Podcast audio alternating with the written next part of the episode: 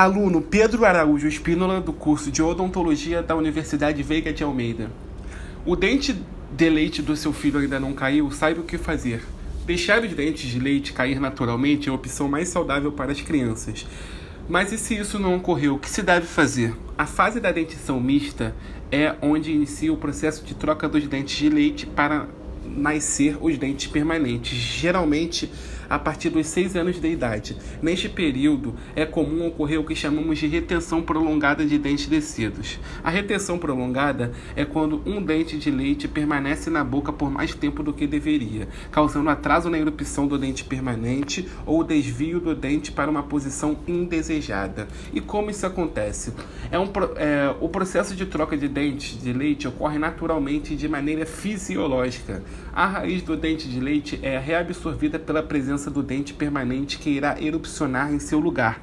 Muitas das vezes eles caem durante a própria escovação ou alimentação ou até mesmo caem sozinho. E existem diversos motivos para o dente de leite permanecer mais, mais tempo na boca. Um, é, alguns deles é a ausência dos dentes permanentes, o nascimento do dente permanente em um local inadequado e a falta de espaço na boca. E agora, o que se deve fazer? Neste caso, é necessário que a criança seja levada a um odontopediatra ou um ortodontista com urgência, onde o profissional vai avaliar e descobrir a causa da retenção e direcionar para um melhor tratamento, que geralmente é, é a extração do dente descido. Mas não se desespere.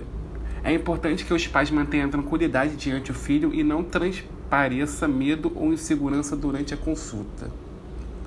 A criança que não foi diagnosticada e tratada durante a fase da dentição mista pode futuramente apresentar danos irreversíveis e complicações graves, como por exemplo uma má oclusão dentária e ter necessidade do uso de um aparelho ortodôntico. Para evitar que esse e entre outros problemas aconteça com seu filho ou algum parente, é importante levá-lo ao odontopediatra antes mesmo do nascimento dos primeiros dentes.